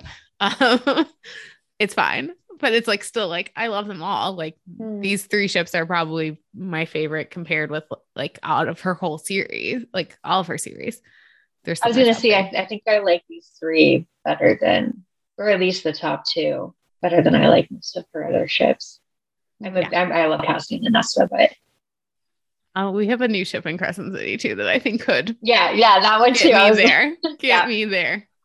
Oh, yeah. Yep. All right. Should we do superlatives? Let's do it. Right. We'll start with favorite quote. Kat, would you like to go first? Oh, okay. We'll go like round robin. Sure. So before I ever knew that, before you'd even invited me to be here on this wondrous day, I had pulled this quote and it's really simple. I don't think it's quoted on any quote pages, but it's from one of Aelin's chapters. And it just says, she did not give her fear an inch of space.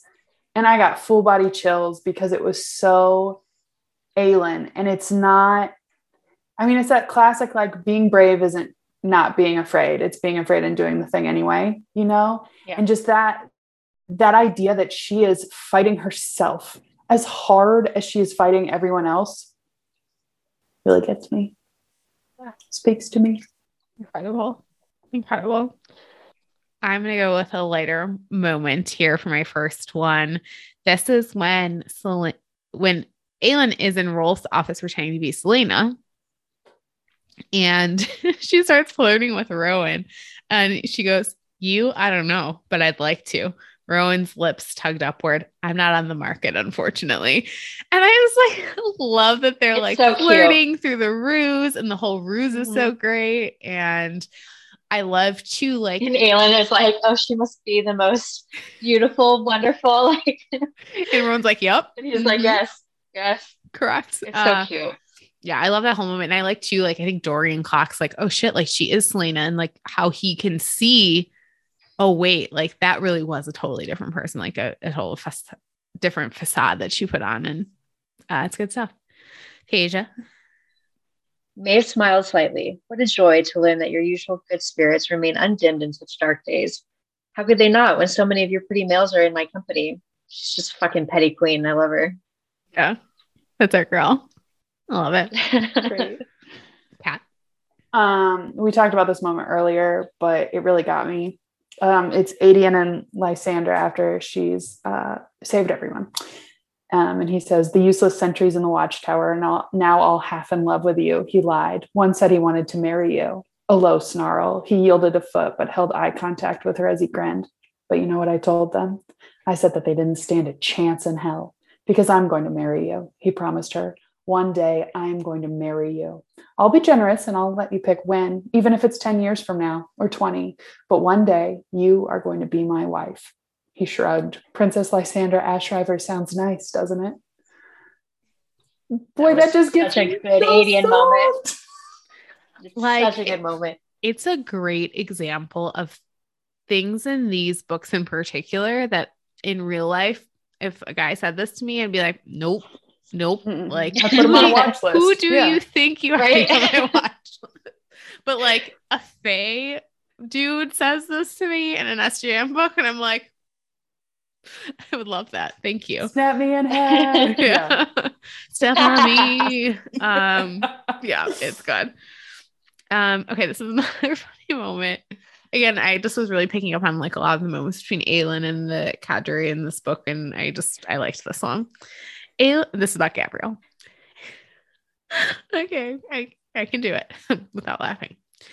Aelin had called him Uncle Kitty Cat all of one time before Aedion had snarled viciously enough to make her think carefully before using the term again. Gabriel, to his credit, had merely given Aelin a long-suffering sigh that seemed to be used only when she or Fenris were around. I just love it. I think it's really funny.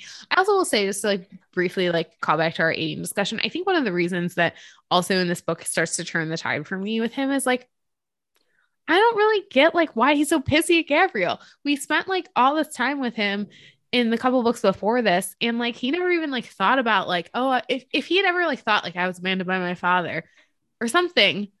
I don't get why he's so mad. It's just weird for him to put all the blame for that situation on his father, who didn't even know he existed. Yes. Like his mother intentionally kept that information from him and ran away. Right. Not that she's at fault either. She did what she had to do to keep him safe from Maeve. But that's not Gabriel's fault. The only thing that is Gabriel's fault is being blood oathed to Maeve in the first place. Mm-hmm. But we don't know what his circumstances were when he took that blood oath. So just another good example of like how Aedion is like, I feel like the least developed POV character in this series, but it is what it is. Kat, you have another one? Yep, this is my last one. Dorian says this, which makes it even better, but he says, you will find, Rolf, that one does not deal with Selena Sardathian. One survives her. And I feel like that is everyone's sentiment after dealing with her. Yeah, I definitely had that one highlighted too. It's just Selena / Aelin all rolled into one. Yeah. And then I just have two brief ones. Last time, I've already said this numerous times, but like, where is my wife? Just iconic jaw drop moment. Like, holy shit, they got married. Like, like now she's in a box, and it's just very devastating. Now she's in a box. She is. She has a mask on. I'm sorry, but your delivery on that was really funny. Well, I just have a lot of feelings. Okay, I can't. It's just who I am right now. This is from our boy Dorian. He says this to Rowan at the end where they're kind of making their final last stand against Maeve's armada. And he goes, it's not such a hard thing, is it, to die for your friends? And I think that's another great example of how like Dorian and Aelin are like really on a lot of the same like trajectory here. Like that is what she has been set forth to do. That is what this whole, I keep wanting to say prophecy because it's just 20 plus years of reading Harry Potter, like you think it's a prophecy. It's not like the whole Elena curse, like, you know, again, how it could be either of them. Like that is what Aelin has to do. It's just good stuff. Good stuff. Favorite character and favorite character arc. Tage, would you like to go first? Sure. It's mostly like a four-way tie between Elide, Manon, Lysandra, and Dorian. All of whom I would die for right now, if you would ask. yeah, Lysandra in battle is just more badass than anybody else on the page. I don't care how powerful these females are. She's the one fucking killing it out there. Yeah, Manon, Elide, obviously. Dorian, obviously. That's all I got. Just a lot of love. I have Elide because when we get introduced to her, she's just kind of this like small baby bird that like everyone's like, oh, buddy, you're going to die. And through her POV, like she's never being strong. She's just putting one foot in front of the other. Like it's not like Aelin's POV where she knows she's being clever and she's outwitting people. We see all of that through Lorcan's eyes. We see her being smart and crafty and strong despite everything else. And like specifically falling in love with Elide through Lorcan's eyes is just, I'll never get to read it for the first time again. And that makes me sad. Yeah. That's a really retweet everything you said. I think I have to say Elide to like her arc, her character. And yeah, I think that's exactly what makes her and Lorcan so special to me is like, we really do. You're in it with them in the way that, as we talked about, like you don't necessarily get the same development with Rowan and Aelin. And then, you know, Manon and Dorian have a lot of other great things happening between them too, but you really do get that sense of like falling in love together and that. Yeah. Okay. So I agree. I agree. And then swoon moment. I have several written, so I'll go first with my number one, which is I wanted to go to Prince with you. Lives rent free in my brain, like one of my favorite moments in the series. It is beautiful for so many reasons. Number one, it's just a quiet moment, and you know what that means. For him to say that in that moment, the foundation has been laid. That's the most emotionally vulnerable thing he said to her to that point. And it comes on him willing to sacrifice himself for her. And then he drops that shield. It's just, I love an out of context line that like isn't on its face romantic and swoony, but when you know the breadth of the relationship, it staggers you anyway. Top notch. Good stuff, Sarah. Kat. I'm actually just going to read word for word what I wrote in this document. Yes, please do. Thank you. Otherwise I'll just spiral out. I would also like the record to reflect, listeners, that we invited Kat several months ago when we started planning our coverage to this podcast and sent her this Google Doc. And like immediately you put this in and we're like, oh, we're going to get along. Like this is the first thing I wrote in the doc like months ago. I love it so much. So please, yes. Great. Manon tied to the bed and I'm not afraid to say it. Nothing like a hearty moment of bisexual panic while Daddy Dorian Ghost Hands Javiard tells the scariest witch to ever grace the skies that he likes her tied down and she agrees. This is not a young adult answer. And while I vehemently disagree that Manon is a bottom, I still love this scene so much. I just want a sad boy to disrespect me. I mean, I need to get that tattooed on me, honestly.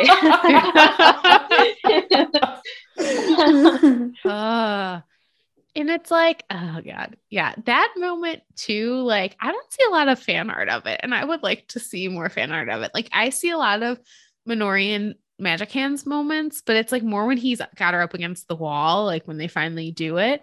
You don't see this one, and this is definitely top notch. Those handcuffs were still there. They should have used them, just saying. Would have liked it. Tasia. Oh, wait, I guess let me just say this next one here that I've written down because it is a corollary to Kat's, which is I can think of better uses for my hands, invisible and flesh, an invitation and a question. She held his gaze, then finish what you started. I need a fan. Myself. All right, Tasia, now you can go. Aelin met Rowan's stare and said clearly and baldly and without a speckle of doubt, I love you. I am in love with you, Rowan. I have been for a while. And I know there are limits to what you can give me. And I know you might need time His lips crushed into hers, and he said onto her mouth, dropping words more precious than rubies and emeralds and sapphires into her heart, her soul. I love you. There is no limit to what I can give you, no time I need. Even when this world is a forgotten whisper of dust between the stars, I will love you. I told Tasia, every time I read their first time, I like it more and more. Because it does have a good, like, emotional vulnerability to it. It comes after she, like, nearly uses the word key's power to, like, take out all of Skull's Bay. And, like, it's just, it's a really lovely moment for them. People like to make fun of it a lot. You know, like, the sex on the beach jokes are there. I don't think it's her cringiest sex scene that she's ever written. I mean, it's no, his growls of pleasure filled the tent, drowning out. Yeah. There's nothing that's going to ever beat that. I was going to say nothing will ever beat Rhys and Feyre over the skies of Valeris. Oh, God, for me. Yes. No, you know what's worse? Him arriving to the thought or the image of their future son that Feyre sends down the bond. That's the cringiest. I have a text from Ollie waiting for the next TikTok I made about it in all caps about that moment. Just furious. It is. It's unhinged. Yeah. That's because Rhysand is the cringiest of all of her characters. Truly. No, yeah. As much as I love him. And then I love him too. I would die for him, but he's cringe sometimes. And that's part of why we love him. So it's just, it's weird. We contain multitudes. Mm-hmm. I did have one other student moment written, but we kind of already talked about it. This is the sentence I wrote. I'm such a Lorcan trash, but man, that scene where she kills the Ilkin and they promise to always find each other. And then he cuts up his shirts for her period. It's just like, that is a crazy sentence, but yet it totally works. Just like, it sounds like it shouldn't be so subversive to have 500+ year old Fae man tear up his shirts for your period, but like it is, and like that's fucking swoon worthy. I don't think I've ever had like a guy buy me like tampons. Yeah, I've never. I was going to say this, but that's on me. Like this is absolute peak man written by a woman. Like yes. That's like the swooniest thing that this guy does is cut up his own shirts for her to bleed onto. Like it's just fucking hot. Peak male written by a woman. Yeah, totally. Oh my God. Any other haunt we want to? Because this is the hottest book, I think, for sure. There's good moments coming for you, Kat, but like nothing beats what we have written here. I'll just say,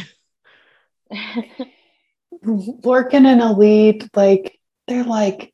Lying in some sort of like half-assed shelter. Yeah. And that makeout is hot. I told Corinne I highlighted that entire chapter. Like I did not know where to stop. It just kept getting better. He's so big and so mean, and she's so small and so soft. And they just want to touch mouths, and I love it so much. It's for me when she puts her hand on his cheek and he does the lean in. He leans into it like a cat. Oh, and with like he keeps saying her name like onto her skin. I think it's like a prayer. He whispers her name like a prayer onto her skin.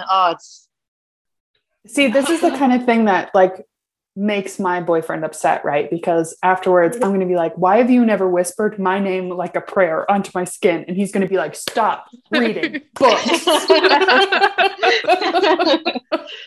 Friends, I actually I was gonna say we moved through this at a pretty quick pace, but we didn't really. It's quite long, but that's us every single week. We did such a good job. Oh, it's been 3 hours. No, but I think it was not 3 hours. Thank God. But I think we actually did move through this book, which I love so much, at a pretty good clip. So good job, team. We are going to have a brief spoiler section that Tasia and I are going to record separately. As Kat has not completed this series yet. We will not spoil specific things for her at this time, but we'll cut that in here. Kat, thank you so much for coming on with us today. This was so fun. We love talking about these books with other people who love them as much as we do. We love another Dorian Magic Hands Halliard stan. And another member of our Hot Mean Girls Club. We love Hot Mean Girls. Like, we love Manon. Like, it just was we're very happy to have you here today. It was an honor. Thank you so much. I had so much fun. We'd love to have you come back at any time. And we can't wait to hear what you think when you finish someday. It's exciting. One day. I'm so afraid. Like, I literally had the thought while we were doing this, and I was like, I'm never going to finish this series. I love them too much. I know they don't all survive. I don't deserve that. I mean, again, good self-preservation instinct. But I look forward to, if you do someday, hearing what you think. I like it a lot. It worked out, I think, for me. So I hope it does for you. Again, tell our listeners where they can connect with you online, TikTok, Instagram, etc. Yeah, I'm C.Cat Reed, and that like has periods in between each word, so it's c.cat.reed at TikTok and Instagram.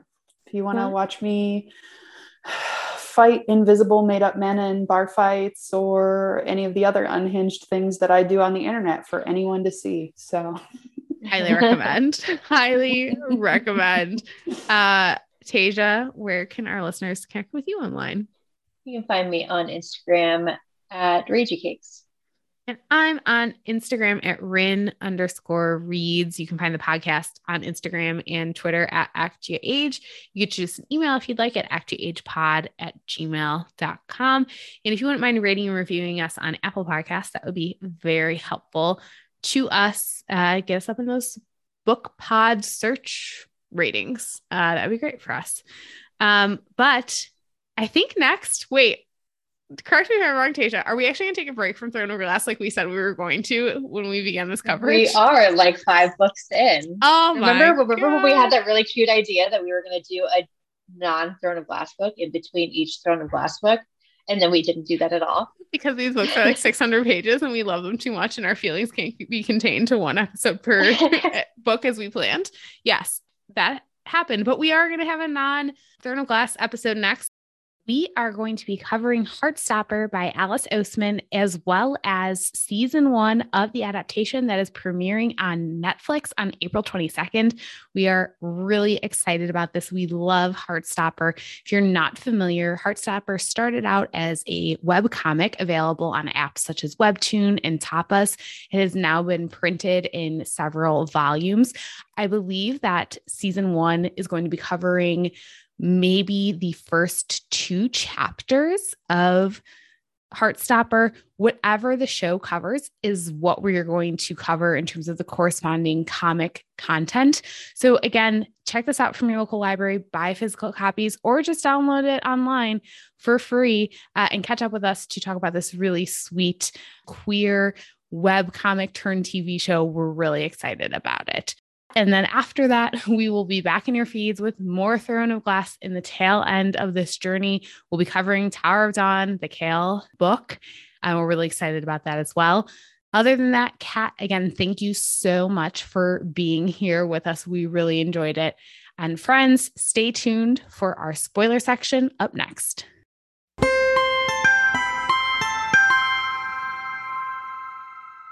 Okay, so I just have a couple of things for a spoiler section here.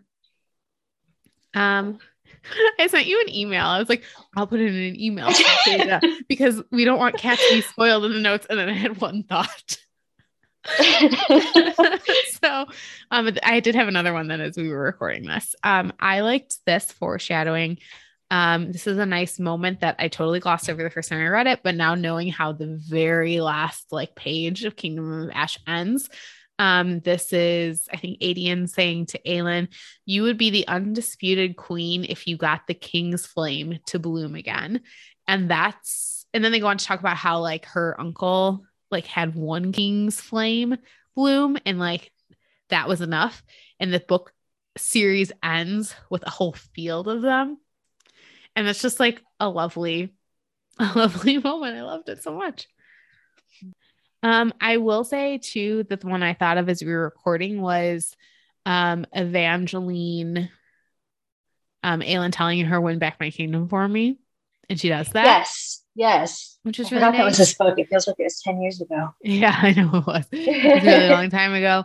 And then, yeah, I think my biggest takeaway, like I was trying to pay a lot of attention to the Elena stuff to justify why Aelin basically like squanders their chance to use the lock by trying to bargain for Elena's eternal rest and don't see it. So yeah, we'll talk about that in Kingdom of Ash, but I just don't think there's enough there. I don't feel enough pity for Elena to want zero. That. Yeah. And it just feels like such a dumb decision just for. Yeah. Like she's willing to throw away this entire war for Elena of all people. Like what? It's dumb. And I do think the whole conversation about like Aelin becoming conqueror is an interesting one, but like frustrates me knowing that like she's going to lose her power. Yeah. So it has no teeth. No. To it. Yeah, exactly. And it's like, she could do so much good. And then we were talking about like Rhysand being High King or whatever. Like it pisses me off because I find him and Aelin to be so similar in so many ways. It pisses me off that he still has all his power and Aelin doesn't. Mm-hmm. God, his is only going to grow.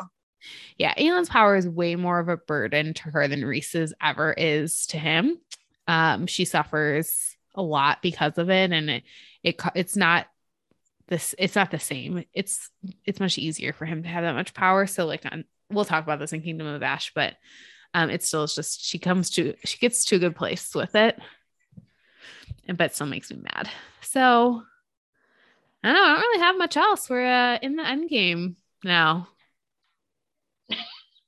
Nobody can ever say that ever again. I know. That phrase is just ruined. Is it ruined or is it like a perfect meme? I don't know. Yeah. But yeah, so those are our quick little spoiler thoughts. Yeah, that's it. Oh, while we're in the spoiler section again, Crescent City 2. Spoilers. I did notice this time that Fenris can like winnow, which is also like a power we kind of see in Crescent City 2. Don't know if that means anything. But I would like to see him maybe if we get some Throne of Glass crossover. Yes. That's the one. My only like real just constant complaint about this series is that it feels like there are so many potential plot threads that are just kind of left dangling at the end. Like nothing so severe that it's like, this is a big plot hole. Like there's not any, not any like really egregious giant plot holes, but there are several plot threads that are left with no solution or no follow through. And I would love for like Crescent City 3 or whatever is coming next to kind of, I don't know, maybe fix a little of those or tug on a few of those threads and see what happens. Fenris is one of them. I would love to see more from him. And I guess Fenris was one that comes up a lot for spoiler stuff, just like his obsession with Aelin. Yeah. And how that is going to kind of serve in the future where it kind of turns from this like somewhat romantic infatuation into like a very deep connection that the two of them have based on the suffering they endure together. Oh God. Okay. I can't even. That laugh wasn't for the suffering. That laugh is for Corinne's face. Yeah. Where I was like melted down. See, the benefit of a reread is that I no longer am like, oh, I have to read Tower of Dawn before I figure out what's going on with Aelin. It's like, I get to rest with Tower of Dawn before the real trauma of Kingdom of Ash begins. So, all right. Well, that's our spoiler section. See ya next time. Bye. Bye. I gotta go. Flawless. Yeah, thank you. I'm a master at this point.